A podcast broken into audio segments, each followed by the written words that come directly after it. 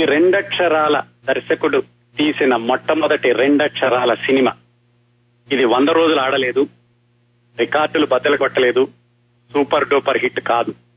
అయినప్పటికీ చలనచిత్ర చరిత్రలో ఈ సినిమాకి ఒక ప్రత్యేక స్థానం ఉంటుంది.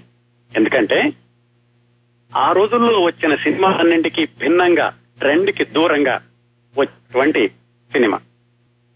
తెలుగులో అప్పటి వరకు సినిమాలు చాలా వరకు స్టూడియోలోనే తీస్తూ ఉండేవాళ్ళు సెట్స్ వేసి. అలాంటిది మొట్టమొదటిసారిగా మోగ మనసుల సినిమా అరవై నుంచి డెబ్బై శాతం వరకు అవుట్డోర్లో తీస్తే ఈ రోజు మనం మాట్లాడుకోబోతున్న సినిమా తొంభై నుంచి తొంభై ఐదు శాతం అంటే దాదాపు పూర్తిగా అవుట్డోర్లో తీసిన సినిమా. అది దాని స్పెషాలిటీ అంతేకాకుండా ఈ సినిమాలోని ప్రతి ఫ్రేము కూడా ఒక అద్భుతమైన చిత్రకారుడు చిత్రించిన పెయింటింగ్ లాగా ఉంటుంది. అది ఆ చిత్రం ప్రత్యేకత. దర్శకుడు ప్రత్యేకత ఏమిటంటే అయితే సూపర్ హిట్ లేకపోతే సూపర్ ఫ్లాప్. ఒక మాదిరిగా ఆడడం అనే క్వశ్చన్ లేదండి. ఈయన కెరీర్లో సూపర్ హిట్లు ఇచ్చారు సూపర్ ఫ్లాప్స్ ఇచ్చారు. ఈ సినిమా విడుదలవ్వడానికి రెండు సంవత్సరాల ముందు తెలుగులో మొట్టమొదటి కలర్ సాంఘిక చిత్రం వచ్చింది. అయినప్పటికీ ఈ సినిమాని మాత్రం బ్లాక్ అండ్ వైట్లోనే తీశారు. సినిమా పేరు సాక్షి. పంతొమ్మిది వందల అరవై ఏడులో విడుదలైంది. జూన్ ఇరవై ఏడు ఇరవై మూడు అనుకుంటాను. సాక్షి ప్రముఖ చిత్రకారుడు బాపు గారి మొట్టమొదటి సినిమా. ఇది కృష్ణ గారికి మొదటి సినిమా కాదండి. కృష్ణ గారికి ఇది ఐదో సినిమా. కృష్ణ గారి మొట్టమొదటి సినిమా తేనె మనసులు. ఆ రెండో సినిమా కన్నె మనసులు. తరువాత సినిమా తరువాత కన్నె మనసుల తర్వాత గూడచారి నూట పదహారు. ఇద్దరు మునగాళ్ళు ఇది ఐదో సినిమా అండి కృష్ణ గారికి. ఈ సాక్షి సినిమాకి కాలిఫోర్నియాకి ఒక సంబంధం ఉందండి. చాలా ఆశ్చర్యంగా ఉంటుంది కదా సాక్షి ఏమిటి కాలిఫోర్నియాకి సంబంధం ఏమిటని. యాక్చువల్గా ఈ సినిమా కథ చాలా విచిత్రంగా తయారైందండి. కథకి వెళ్ళబోయే ముందు బాపు రమణ గారులు అసలు ఈ సినిమా తీయడానికి ఎలా మొదలు పెట్టారు? రమణ గారు ఈ చిత్రానికి రచయిత నిర్మాత కూడా నిర్మాతగా ఆయన పేరు ఉండదు కానీ. అలాగే అంతవరకు చిత్రకారుడుగా ఉన్న బాపు గారు ఈ చిత్రంతో దర్శకుడుగా ఎలాగా మారారు? ఆ విషయ ఆ విశేషాలు తెలుసుకుందాం ముందుగాను. బాపు గారు రమణ గారు చాలా చిన్నతనం నుంచి ఫ్రెండ్స్ అండి. ఇది అందరికీ తెలిసిన విషయమే. వాళ్ళు ఇంకా సరైనటువంటి ఉద్యోగాలు లేకముందు బాపు గారు ఆర్టిస్ట్గా పత్రికల్లో బొమ్మలు వేయడం రమణ గారు అక్కడక్కడ చిన్న చిన్న ఉద్యోగాలు చేసుకునేటప్పుడు నైన్టీన్ ఫిఫ్టీస్లో రోజు బాగా సినిమాలు చూసి రెండు మూడు షోలు లాస్ట్ షో అయ్యాక సినిమా చూశాక నడుచుకుంటూ ఇంటికి వస్తూ అనుకునే వాళ్ళట ఏమి సినిమాలు ఇవి? వీటికంటే మనం బాగా తీయొచ్చు. కాలం కాలం కలిసి వస్తే మనం ఎప్పటికైనా మంచి సినిమాలు చూద్దాం అంటూ డిస్కస్ చేసుకుంటూ ఉండేవాళ్ళు. ముళ్ళపూడి వెంకటరమణ గారు మనం రమణ గారు అనుకునే ముళ్ళపూడి వెంకటరమణ గారు అప్పట్లో ఆంధ్ర పత్రికలో ఉద్యోగం చేస్తూ ఉండేవాళ్ళు. బాపు గారు పత్రికల్లో కథలకి మిగతా ఆర్టికల్స్కి బొమ్మలు వేస్తూ ఉండేవాళ్ళు. పంతొమ్మిది వందల యాభై ఆరు నుంచి అరవై వరకు ముళ్ళపూడి వెంకటరమణ గారు ఆంధ్ర పత్రికలో సినిమా సెక్షన్ చూస్తూ ఉండేవాళ్ళు. సినిమా సెక్షన్ కాబట్టి ఆయన విపరీతంగా సినిమాలు చూడాల్సిన అవసరం వచ్చేది. ఎందుకంటే ఆ సినిమాల యొక్క విమర్శలు వాటి పరిచయాలు రాయడానికి. ఆ సినిమాలు చూసినప్పుడు కూడా ఆయనకి సినిమాల మీద ఆసక్తి వచ్చింది. అంటే వీటిని ఇంకా మెరుగ్గా ఎలా తీయచ్చు ఇంకా బాగా ఎలా తీయచ్చు స్వతహాగా రచయిత కాబట్టి ఆలోచనలన్నీ ఆయన స్నేహితుడైన బాపు గారితో పంచుకుంటూ ఉండేవాళ్ళు. పంతొమ్మిది వందల యాభై తొమ్మిదిలో ఆయన ఇంకా ఆంధ్రపత్రికలో ఉండగానే ఒక కథ రాశారు. ఆ కథ ఈ సాక్షి సినిమాకి మూలం. ఆ కథ ఎలా వచ్చిందో తర్వాత తెలుసుకుందాం. ముందు అసలు వీళ్ళిద్దరూ ఈ సినిమా తీయడానికి ఎలా రెడీ అయ్యారు అన్న విషయం మాట్లాడుకుందాం. సరే నైన్టీన్ సిక్స్టీలో ముళ్ళపూడి వెంకటరమణ గారికి సినిమాల్లో పనిచేసే అవకాశం వచ్చింది. అదేంటంటే పంతొమ్మిది వందల అరవై రెండులో మొట్టమొదటిసారిగా ఆయన రక్త సంబంధం అనే సినిమాకి మాటలు రాశారు. ఆ విధంగా ఆయన మాటల రచయితగా చిత్రరంగ ప్రవేశం చేశారు. ఆ నెక్స్ట్ ఇయరే ఆయన రెండో సినిమా ఆదుర్తి సుబ్బారావు గారి మోగ మనసులు. దానికి ఆత్రేయ గారితో కలిసి రచయితగా పనిచేసే అవకాశం వచ్చింది. ఆ మోగ మనసుల సినిమాతోటి బాపు గారు పబ్లిసిటీ ఆర్టిస్ట్గా చిత్రరంగ ప్రవేశం చేశారు.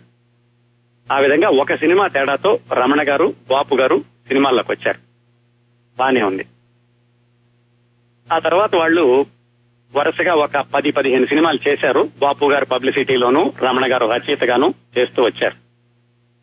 వాళ్ళకి ఆ సినిమాల్లో పనిచేశాక ఇంకా వాళ్ళకి ఆసక్తి పెరిగింది. ఇవేం సినిమాలు? వీటికంటే మనం చాలా బాగా తీయొచ్చు అని.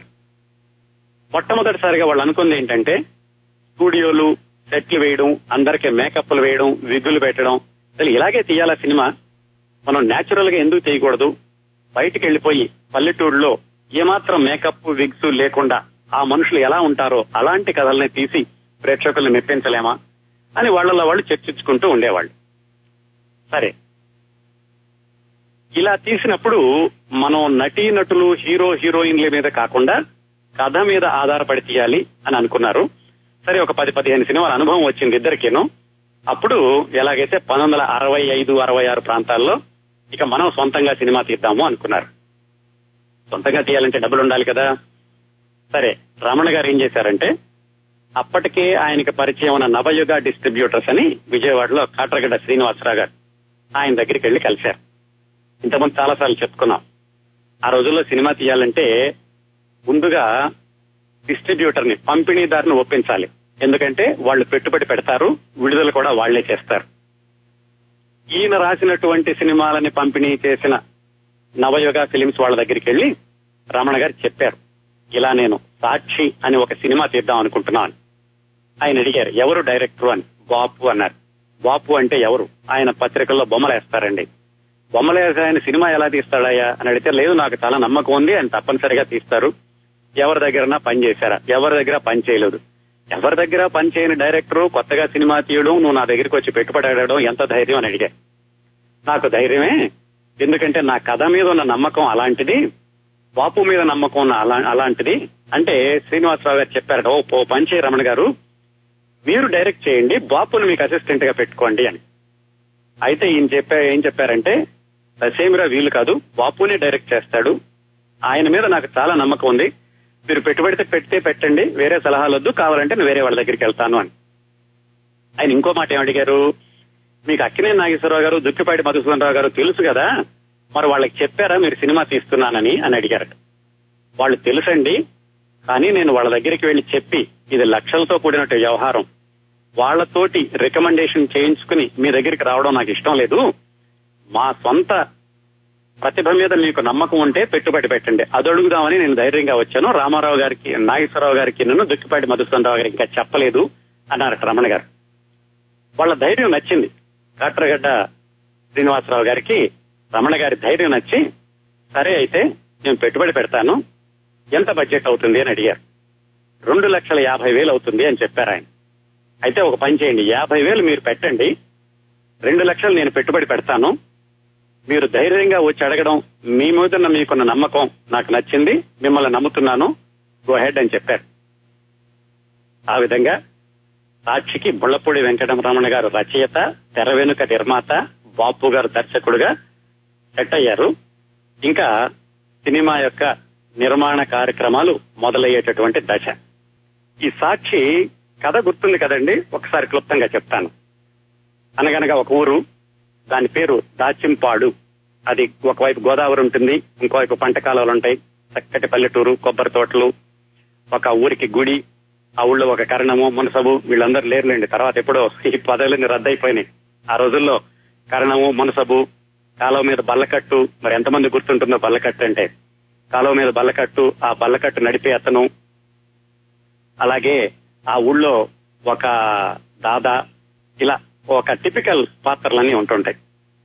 అయితే ఆ దాదా దగ్గర నుంచి ఈ ఊరిని రక్షించేటటువంటి కార్యక్రమం ఆ బల్లకట్టు నడిపే కిష్టయ్య మీద పడుతుంది. అనుకోకుండా వస్తాయి పరిస్థితులన్నీ. అతను సహజంగా చాలా పిరికివాడు. కానీ ఆ దాదాని ఆ ఫకీర్ దాదా అనేవాడిని ఆ విలన్ని అతను చంపాల్సినటువంటి అవసరం వస్తుంది. ఊళ్ళో వాళ్ళందరూ ఏం చేస్తారంటే కిష్టైని ఓకే మీకెందుకు నేనున్నా నేనున్నా అని చెప్తారు. అని చెప్పేసి వాళ్ళందరూ అతన్ని ఎగదోస్తారు. ఎగదోసి చివరికి వాళ్ళందరూ వెనక్కి వెళ్ళిపోతారు. ఇతను తప్పనిసరిగా ఇక ఎట్టి పరిస్థితుల్లోనూ అతను ఆ దాదాని చంపాల్సిన పరిస్థితి వస్తుంది. ఒరిజినల్గా అతను చాలా పిరికివాడు. ఇది కథ. ఈ కథని బాపు గారు ఎంత కళాత్మకంగా ఈ రోజు చూసినప్పటికీ కూడా ఎంత ఆసక్తిగా తెరకెక్కించారంటే ఆ తెరకెక్కించడానికి కారణం బాపురావు రమణ గారి స్క్రిప్ట్. ఆ స్క్రిప్ట్ ఎలా తయారైందో తెలుసుకుంటే అప్పుడు కాలిఫోర్నియాకి సాక్షికి ఉన్న సంబంధం ఏమిటో తెలుస్తుంది. పంతొమ్మిది వందల యాభై రెండు ప్రాంతాల్లోనండి గ్యారీ కూపర్ అని ఒక నటుడు ఉండేవాడు. తెలుసు కదా మహానటుడు? ఆయన నటించిన హై నూన్ అని ఒక సినిమా వచ్చింది. ఇప్పుడు కూడా మీకు యూట్యూబ్లో దొరుకుతుంది. చూడండి. హై నూన్ అని ఒక సినిమా వచ్చింది. ఆ సినిమా చూసి పంతొమ్మిది వందల యాభై రెండు యాభై మూడులో వచ్చిన ఆ సినిమా ప్రేరణతోటి రమణ గారు ఆంధ్ర పత్రికలో ఒక కథ రాశారు. ఆ కథ పేరు సాక్షి ఆ కథ పేరే సాక్షి.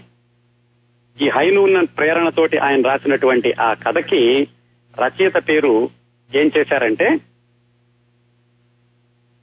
ఎస్ పార్థసారథి అని రాశారు. ఆ రోజుల్లో ఆయన కొంచెం ఇట్లా తమాషాలు చేస్తూ ఉండేవాళ్ళు.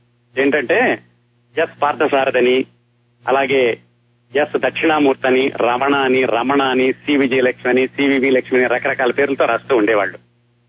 ఈ సాక్షి అనే కథని ఆయన పంతొమ్మిది వందల యాభై తొమ్మిది అక్టోబర్ ఇరవై ఎనిమిది ఆంధ్ర పత్రికలో ఎస్ పార్థసారథి అనే పేరుతో రాశారు.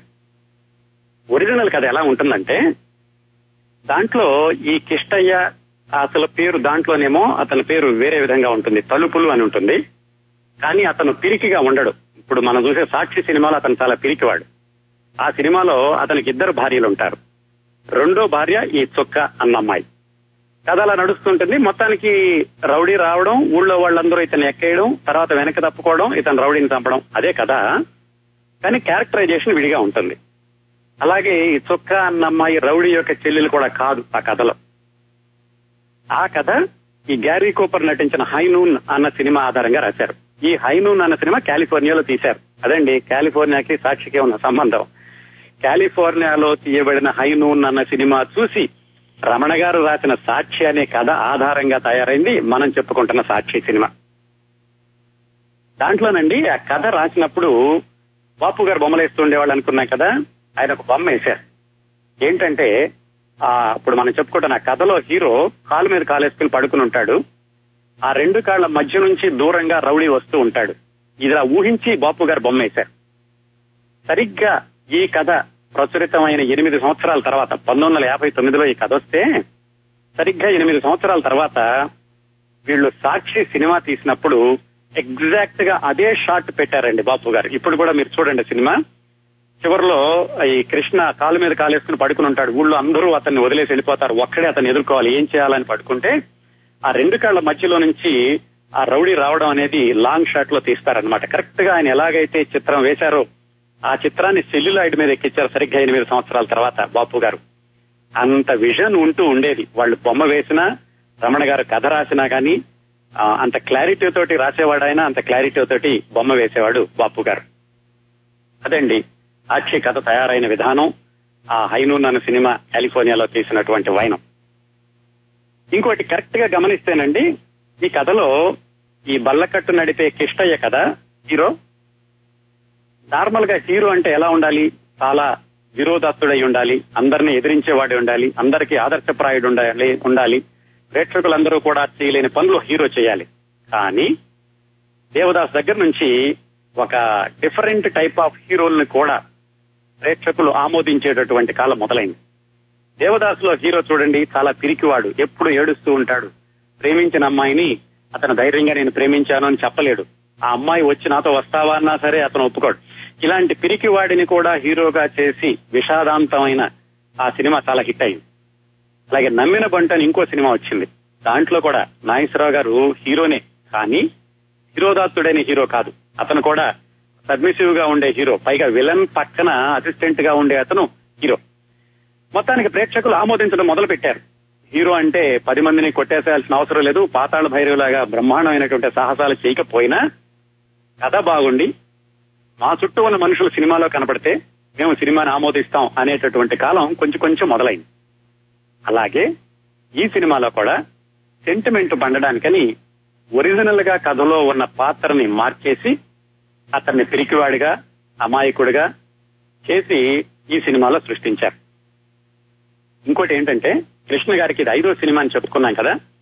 మొదట రెండు సినిమాలతోటి ఆయనకు అంత ఇమేజ్ రాలేదు. తేనె మనసులో కన్నె మనసులో మాదిరిగా వెళ్ళిపోయినాయి గూఢచారి నూట పదహారు తోటి ఓకే ఈయన గూఢచారి పాత్రలు వేస్తాడని కొంచెం మాస్ ఇమేజ్ వస్తున్నటువంటి రోజుల్లోనే తర్వాత ఇద్దరు మునగాళ్ళు వచ్చింది. అది మళ్ళీ జానపద సినిమా. ఇంకా ప్రేక్షకులు కృష్ణ గారిని ఇలాగే చూడాలి అనుకోని రోజుల్లో ఈ సినిమా మొదలు పెట్టారు అందుకని ఆయనకి ఇమేజ్ లేకపోవడం కూడా ఈ సినిమాలో ఆ కృష్ణ పాత్ర అమాయకంగా ఉండడంని ప్రేక్షకులు ఆమోదించగలిగారు. దీని తర్వాత మళ్ళా ఆయనంతా డిఫరెంట్ ట్రాక్ వెళ్ళిపోయారు. తర్వాత బాపు గారితో కలిసి పనిచేయడానికి పది సంవత్సరాలు పట్టింది. మళ్ళీ రాజరాజేశ్వరి విలాస్ కాఫీ క్లబ్ వరకు కృష్ణ గారు బాపుతో కలిసి పనిచేసేటటువంటి అవకాశం లేనంత బిజీ అయిపోయారు ఈ సినిమా తర్వాత. ముందే చెప్పుకున్నాం కదా ఈ సినిమా సూపర్ డూపర్ హిట్ రికార్డులు బద్దలు కొట్టేసేయడం పెద్ద పెద్ద హీరోలు ఏమీ లేకపోయినప్పటికీ రీసెంట్గా హిట్ అయింది. అలాగే ఈ సినిమా పూర్తిగా పల్లెటూరి వాతావరణంలో తీయడం తోటి ప్రేక్షకులందరూ కూడా ఒక కొత్త ప్రపంచం చూస్తున్న అనుభూతికి లోనయ్యారు. తమ చుట్టూ ఉన్న ప్రపంచమే తెర మీద కనపడుతుంది. ఆ పరిసరాలు కానీ బల్లకట్టు కానీ లారీలు కానీ ఊళ్ళో ఉండేవాళ్ళు కానీ బడ్డీ కొట్టు కానీ పునుగులు అమ్ముకునే వాళ్ళు ఇలాంటివన్నీ కనపడడంతో ఒక కొత్త ప్రపంచం మన ప్రపంచమే మన తెర మీద కనపడుతోంది అని ప్రేక్షకులు తమని ఆ సినిమాలో చూసుకోగలిగారు. ఇదండి తయారైన విధానం కృష్ణ గారిని ఎన్నుకున్న విధానం. ఇంకా మిగతా పాత్రలందరినీ ఎలా ఎదుర్కొన్నారు? వాళ్ళందరూ పాత్రలకు ఎలా సరిపోయారు? అసలు ఈ సినిమాకి పెట్టుబడి ఎంత అయింది? అదే ఓ రెండు లక్షల యాభై వేలు అనుకున్నారు ముందు కానీ ఎంత ఖర్చు పెట్టారు? మధ్యలో వచ్చిన ఇబ్బందులు ఏమిటి? కృష్ణ గారు ఆ రోజుల్లో మంచి ఛాయస్ అయింది వీళ్ళకి. ఇంకా ఆయనకి ఎక్కువ ఇమేజ్ రాలేదు. అలాగే అమాయకుడైనటువంటి హీరో పాత్రకి కృష్ణ గారు సరిగ్గా సరిపోయారు. మిగతా నటీనటులందరినీ యాక్టర్ని ఎన్నుకునేటప్పుడు వీళ్ళు ఏం చూశారంటే మేకప్ లేకుండా అందరూ ఆ క్యారెక్టర్స్ కరెక్ట్గా సరిపోవాలి. అసలు బాపు గారు రమణ గారు సినిమా తీద్దాం అనుకున్నప్పుడే సహజంగా తీయాలి పల్లెటూళ్ళలో తీయాలి మేకప్లు ఉండకూడదు ఇండోర్ ఉండకూడదు అనుకున్నారు కదా. అందుకని క్యారెక్టర్కి సరిపోయినటువంటి పాత్రలు కావాలి. మనకి వాణిజ్యాత్మకంగా చేయొచ్చు క్యారెక్టర్ సరిపోతే అనేటువంటి నమ్మకంతో వాళ్ళు మిగతా వాళ్ళని వెతుక్కోవడం మొదలు పెట్టారు ఆ మిగతా వాళ్ళని వెతికేటప్పుడు అసలు వీళ్ళు బడ్జెట్ వేసుకున్నప్పుడు ఎలా అయిందట్టేనట్టండి మొత్తం బడ్జెట్ అంతా వేసుకోవడం మొదలు పెట్టారు ఎవరికెంత ఇవ్వాలని? డైరెక్టర్ గారికి ఓ పదివేలు. టీవీ మహాదేవన్ మ్యూజిక్ ఆయనకు పదివేలు.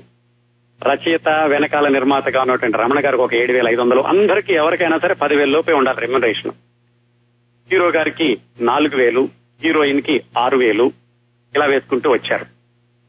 ఒక్క కెమెరామెన్ మాత్రం సెల్వరాజ్ అని సీనియర్ మోస్ట్ ఆయన్ని తీసుకున్నారు. ఆయనకి మాత్రం పదహారు వేలు ఇలా బడ్జెట్ వేసుకుంటూ వచ్చినప్పుడు వాళ్ళ వాళ్ళ బడ్జెట్లో సరిపోయేటటువంటి యాక్టర్స్ని యాక్ట్రెసెస్ని ఎన్నుకోవడం జరిగింది. కృష్ణ గారు సెలక్షన్ అలా అయ్యాక విజయ నిర్మల. ఆవిడ అదే సంవత్సరం నీరజ అనే పేరుతోటి బిఎన్ రెడ్డి గారి రంగుల రాట్నం అనే సినిమాలో వేశారు. ఆ తర్వాత ఒక తమిళ్ సినిమా విజయ ప్రొడక్షన్స్ నాగిరెడ్డి చక్రపాణి గారు తీసిన తమిళ్ సినిమాలో వేశారు. ఈ రెండు కూడా మంచి బ్యానర్స్ ప్రసిద్ధమైనటువంటి దర్శకుల దగ్గర వేశారు. మూడో సినిమా ఈ సాక్షి. బాపు గారు ఆవిడ్ని సినిమాలో వేయాలి అని అడిగినప్పుడు రెండు కూడా ప్రసిద్ధమైనటువంటి బ్యానర్స్లో వేశారు కాబట్టి ఆవిడ రెమ్యునరేషన్ ఆరు వేలు అయింది ఆ విధంగా కృష్ణ గారికి నాలుగు వేలు ఆవిడకి ఆరు వేలు దర్శకుడికి పదివేలు ఇలా బడ్జెట్ వేసుకున్నారు. విజయ నిర్మల ఈ సినిమా తర్వాత వరసనే ఇంకో రెండు సినిమాలు కూడా బాపు గారితో తీశారు. విచిత్రం ఏంటంటే వరసనే మూడు సినిమాలు బాపు గారి దర్శకత్వంలో నటించాక మళ్ళీ ఆవిడ బాపు గారి దర్శకత్వంలో నటించలేదు. ఇది మొట్టమొదటి సినిమా రెండోది బంగారు పిచ్చిక మూడోది బుద్ధిమంతుడు. మూడింటితోనూ వరుసగా తీశారు. అయితే హ్యాట్రిక్ అనలేం ఎందుకంటే రెండో సినిమా బంగారు పిచ్చిక సక్సెస్ఫుల్గా ఆడలేదు. మళ్ళా బుద్ధిమంతుడు బాగా హిట్ అయింది. హ్యాట్రిక్ అనలేము కానీ వరుసనే మూడు సినిమాల్లో బాపు గారి సినిమాలో ఆ, విజయ నిర్మల్ గారు నటించారు. ఇంకా ఈ సినిమాలో విజయ లలిత కూడా ఒక యాక్షన్ ఒక పాత్ర ధరిస్తారు. ఆవిడ కృష్ణ గారికి మేనకోడలు అనుకుంటాను బావ అంటూ ఉంటుంది. ఆ వేషం వేశారు విజయ విజయ లలిత. ఈ సినిమా షూటింగ్ జరిగేటప్పుడు విజయలలిత తోటి వాళ్ళ అక్కయ్య గారు అమ్మాయి రెండేళ్ళు ఉండేదట. ఆ పాప వచ్చి వీళ్ళందరికీ అందరూ ఎత్తుకుని చక్కగా కబుర్లు చెప్తూ ఉండేవాళ్ళట ఆ రెండేళ్ళ అమ్మాయి తోటి. ఆ అమ్మాయే తర్వాత రోజుల్లో హీరోయిన్ విజయశాంతి. అప్పుడు ఈ సినిమా తయారప్పటికీ విజయశాంతికి రెండు సంవత్సరాలు. ఇంకా ఈ సినిమాలో విలన్ ఫకీర్ దాదా ఒక గంభీరమైనటువంటి మనిషి కావాలి. మళ్ళీ at the same time S V Rangarao లాంటి పెద్ద నటులు పెట్టుకుంటే వీళ్ళు భరించలేరు. అలాగే ఇమేజ్ ఉన్న నటుడు కాకూడదు అనుకుని అప్పటి వరకు చిన్న చిన్న వేషాలు వేసుకుంటున్నాడు. కేవి జగ్గారావు అని ఆయన్ని తీసుకొచ్చి మెయిన్ విలన్ పోర్షన్ వేశారు.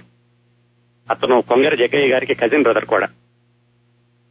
అతను అసిస్టెంట్గా ఒక కుర్రాడు ఉంటాడు. బాగా పొడవుగా ఆనందమోహన్ అని ఆ రోజుల్లో సినిమా చూసేవాళ్ళకి గుర్తుండి ఉంటుంది. అతని పేరు బాబురావు. అతను సెంట్రల్ ఎక్సైజ్లో సబ్ ఇన్స్పెక్టర్గా పనిచేసేవాడు ఖమ్మంలో. అతను తీసుకొచ్చేసి ఈ విలన్కి అసిస్టెంట్గా పెట్టారు. కొద్ది సంవత్సరాల క్రితమే అతను అలాగే మోటార్ సైకిల్ మీద వెళ్తూ ఆ ఖమ్మం దరిదాపుల్లో అతను చనిపోయాడు ఈ ఆనందమోహన్ అన్న అతను.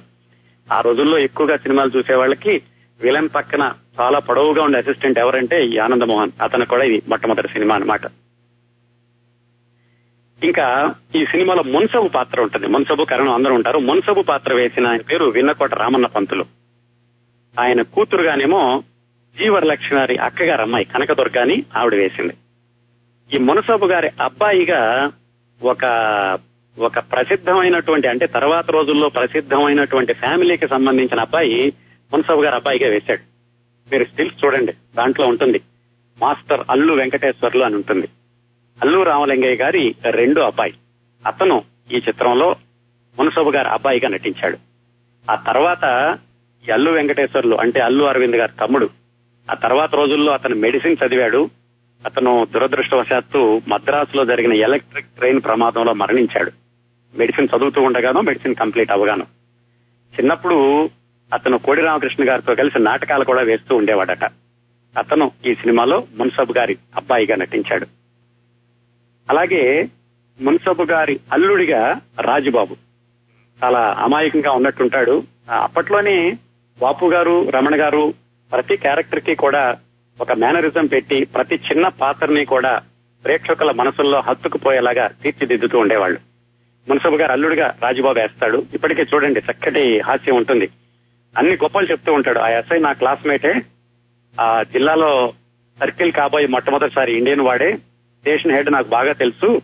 ఒకసారి నేను పిక్ పాకెట్ చేస్తుంటే తన్నేడు నన్ను పట్టుకుని అప్పటి నుంచి నేనంటే చాలా గౌరవంగా ఉంటాడు. ఇలా టిపికల్ రమణ గారి డైలాగ్ తోటి రాజుబాబు అలరిస్తాడు. ఆ విధంగా రాజుబాబు గారు.